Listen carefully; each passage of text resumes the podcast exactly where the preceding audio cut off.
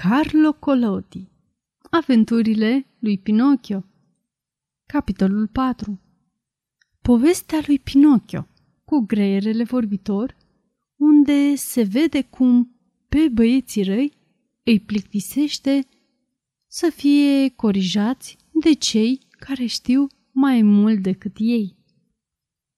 Vă voi spune așadar, copii, că în timp ce sărmanul Gepeto era dus fără vină la închisoare, ștrengarul de Pinocchio, eliberat din ghearele jandarmului, o luase la picior peste câmpii pentru a ajunge mai repede acasă.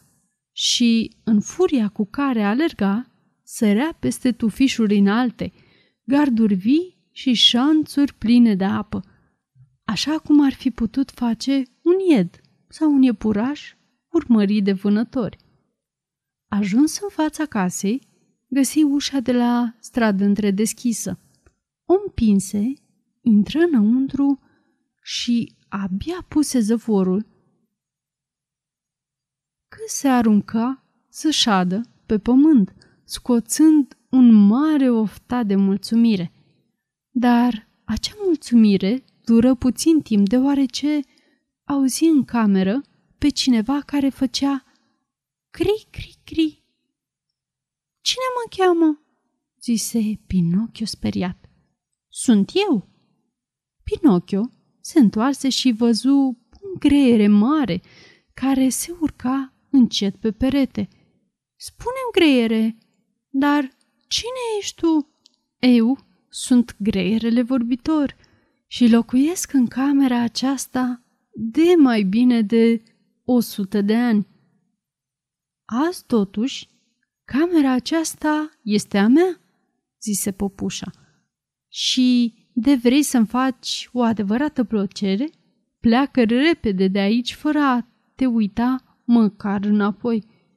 Eu nu voi pleca de aici, răspunse greierele, dacă nu-ți voi fi spus mai întâi un mare adevăr. Spune-mi-l și grăbește-te. Vai de copiii care se revoltă împotriva părinților lor și care părăsesc casa părintească dintr-un capriciu. Nu vor avea niciodată parte de bine pe lumea aceasta și mai curând sau mai târziu va trebui să se căiască amarnic.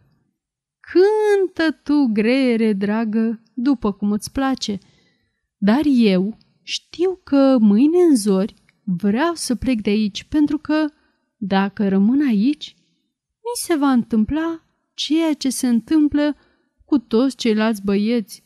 Voi fi trimis la școală și, de voie, de nevoie, va trebui să învăț, iar eu, ca să ți-o mărturisesc, n-am niciun chef și mă distrez mai mult alergând după fluturi și urcându-mă prin copaci ca să iau păsările din cuiburi.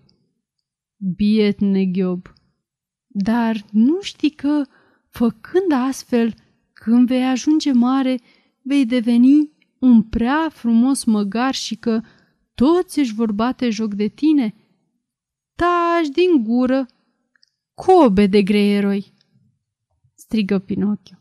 Dar greierele, care era răbdător și filozof, în loc să ia nume de rău această obrăznicie, continuă pe același ton.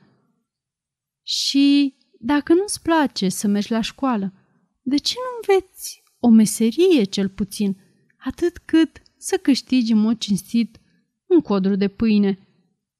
Vrei să ți-o spun?" răspunse Pinocchio, care începea să-și piardă răbdarea. Printre meseriile din această lume, nu există decât una singură care să-mi facă într-adevăr plăcere. Și care ar fi acea meserie? Aceea de a mânca, de a bea, de a dormi, de a mă distra și de a duce de dimineață până seara o viață de vagabond. Să te informezi ca să știi cum să procedezi? zise greierele vorbitor cu calmul său obișnuit. Toți cei care fac această meserie sfârșesc aproape întotdeauna la spital sau la pușcărie. Bagă de seamă greieroi care cobești. Dacă mă înfuri, vai de tine! Sărmane, Pinocchio, îmi stârnești mila. De ce stârnesc mila? Pentru că ești o popușă. Și ceea ce este mai rău, pentru că ai un cap de lemn. La aceste ultime cuvinte, Pinocchio sări în sus, înfuriat de tot și, luând de pe masa de lucru un ciocan de lemn, aruncă în greierele vorbitor. Poate că nici nu credea măcar că îl va lovi, dar, din nefericire, îl lovi drept în cap, astfel încât sărmanul greieraș abia a avut suflarea de a face cri, cri, cri și apoi rămase acolo, slab, ucis pe loc și lipit de perete.